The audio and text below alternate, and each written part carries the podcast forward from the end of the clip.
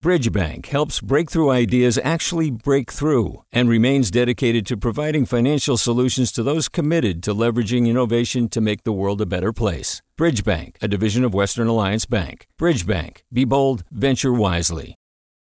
Hey, it's Avery Trufelman, host of Articles of Interest. And I've got to say, I've been a fan of KQED ever since I was a little kid and I would come out to San Francisco to visit my grandma. It was just what we'd always turn on every time we got in the car, every time we were making dinner and turning on the radio. Was always KQED.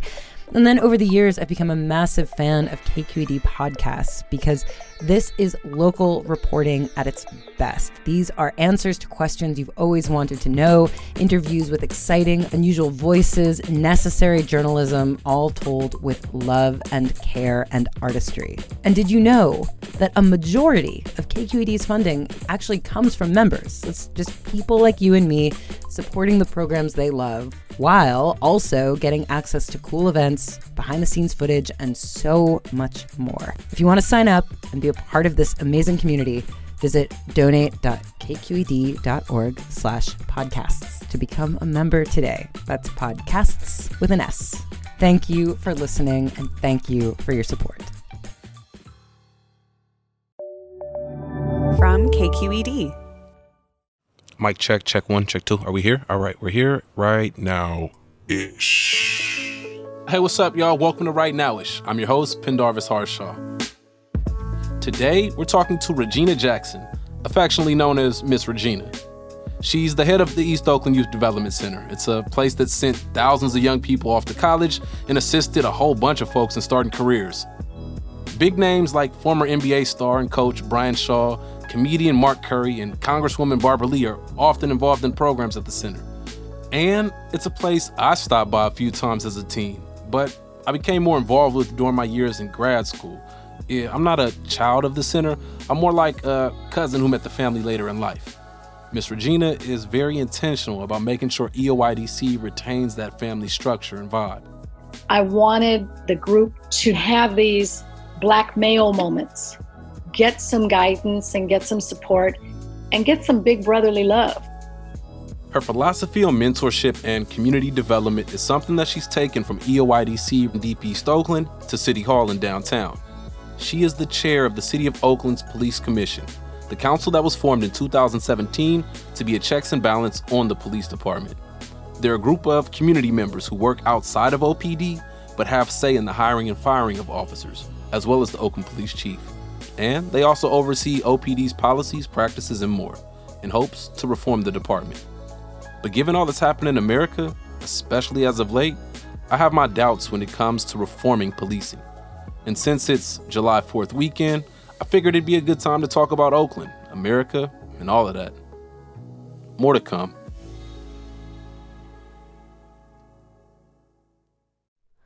Hi, it's Terry Gross, the host of Fresh Air.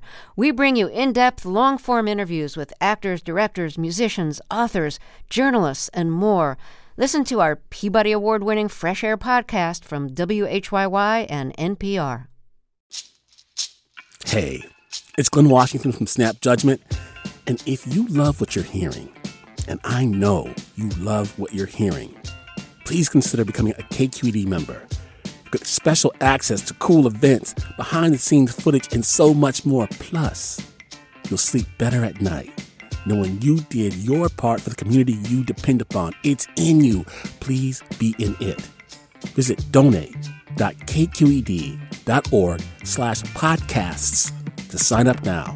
That's podcast with an S. Thanks. I've seen a lot of the work firsthand. Like I've been on trips with you to, to China, like in 2014, and seeing the work that you do with young people and how you set it up so that it is intentionally intergenerational, where you pair a 13 year old with a 17 year old with a 21 year old, and they're talking about different tiers in life in terms of education or socializing. Since you found a formula that, that kind of works in the midst of everything that's going on, how do you maintain that dream that you can actually cause some sort of change in America? How do you maintain that for yourself and for the young people? you know it's it's the same intergenerationally kids always pay attention to somebody that's just a few years ahead of them and that's the magic right you you help older students understand that younger ones are watching them Every five year old that's coming in knows somebody that goes to middle school or high school or college. They're going to want to go to college just because they see it, they see what it looks like. If they can do it, I can do it. It's dreaming what's possible, seeing that it's actionable, then making sure that it's accessible. How do you maintain that dream in the midst of not only police brutality, but also so many different layers of oppression, especially operating a center in the flatlands of East Oakland, what is often referred to as the killing fields? How do you maintain that dream in the midst of all of that? I have to keep hope alive. And the way in which we do it is to say, what would the person that you lost want for your life? How, how can you celebrate them? And I see them not just go to college, but get a graduate degree, get a PhD. I mean, we're seeing that over and over again, and they're first in their family. There is no limit to what they can do. What's going on outside, you know, has gone on before. It likely will go on again.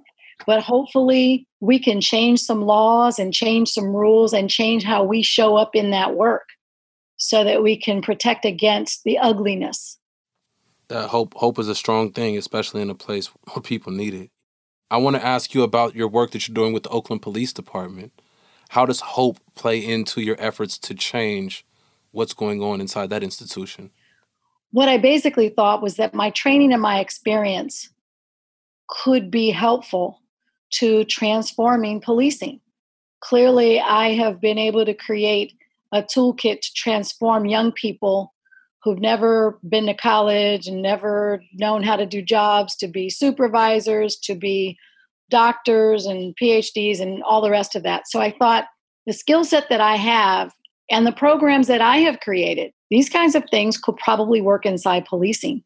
You know, you have to greet people in a humanizing way when you stop black males, for example, your first question should not be, Are you on probation or parole? It should be, How are you doing today?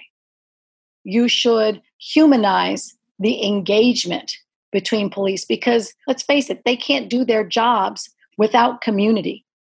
And community will never feel safe if they don't have a trusted relationship with the police. Given everything that's transpired recently and I mean, historically as well. I'm not believing in America right now. I'm not believing that change can occur. And so I'm wondering is just changing the little pebble that is the Oakland Police Department, moving that pebble, will that help in moving the mountain in terms of the change that we're looking to get in America? I absolutely believe that it will. Being able to fire the police chief already sets us on a national course around leadership. And so people are looking at us to see what it is that we're going to do. How do you identify and support the things that are good? And how do you identify and delete the things that are bad? People kind of have to look around and say, okay, can I get away with this? And if they see that most people can't, they won't even try. The only way to make change is a little bit at a time. You know, it's very hard to make sweeping change and then keep it there. It's a lifestyle change. It's not like just going a, a strict diet for a week. And I mean, essentially, that's what we're seeing right now is this strict diet for a week where people are sending, I care about you text messages and institutions are putting out, we care about black lives right now. It's like, nah, we, we need you to have a full lifestyle change.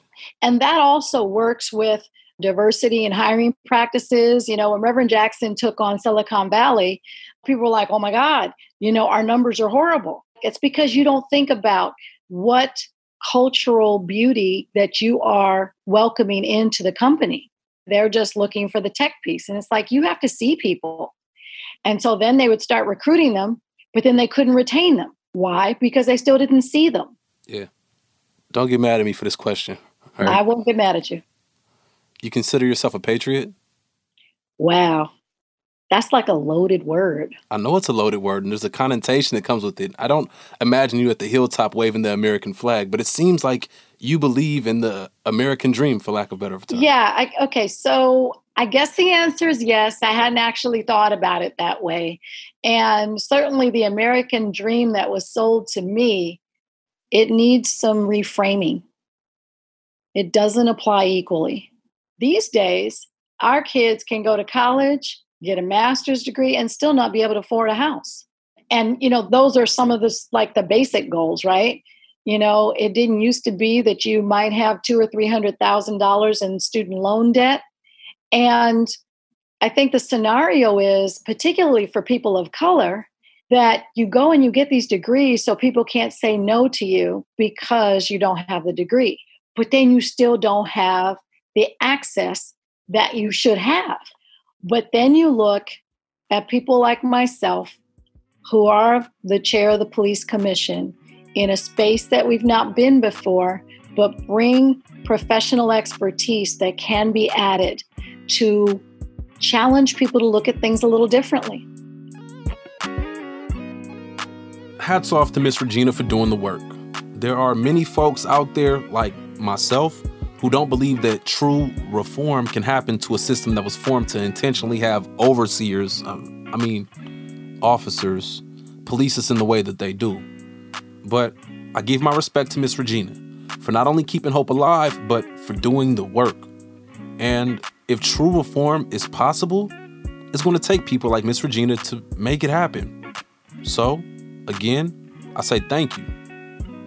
To keep up with the work, you can follow her on social media at Regina Oak on Instagram and Twitter. Gotta say thank you to my team. That's Ashley Ann Krigbaum, the producer behind this joint, editor Jessica Placzek, and the higher ups at KQED. That's Erika Aguilar, Holly Kernan, and David Marcus. I'm your host, Pendarvis Harshaw. It's July 4th weekend, and if you are celebrating or protesting, whatever you do, I ask that you be safe and keep in mind that July 5th is Mac Dre Day and July 6th is my birthday. All right, peace.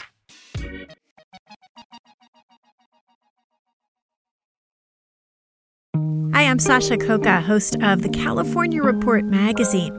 Every week, we bring you stories about what connects us in the giant, diverse Golden State. Because what happens in California changes the world. I love this place. We were once seen as like the place to be, California the land of milk and honey. That's where you go to Sunshine State, but we just have challenges right now. KQED's California Report magazine. New episodes drop every Friday, wherever you get your podcasts. Hey there, this is Brittany Luse from NPR's It's Been a Minute. KQED's podcasts like The Bay, Bay Curious, Mind Shift, Right Nowish, and more all tell the stories of the Bay and beyond with reliable, human centered journalism. They aim to inspire, make you think, entertain, and expand your understanding of the place you call home. Here's how you can support podcasting at KQED. Showing your support is easy, and you can join Brittany in supporting KQED Podcast too at donate.kqed.org slash podcast. That's donate.kqed.org slash podcast.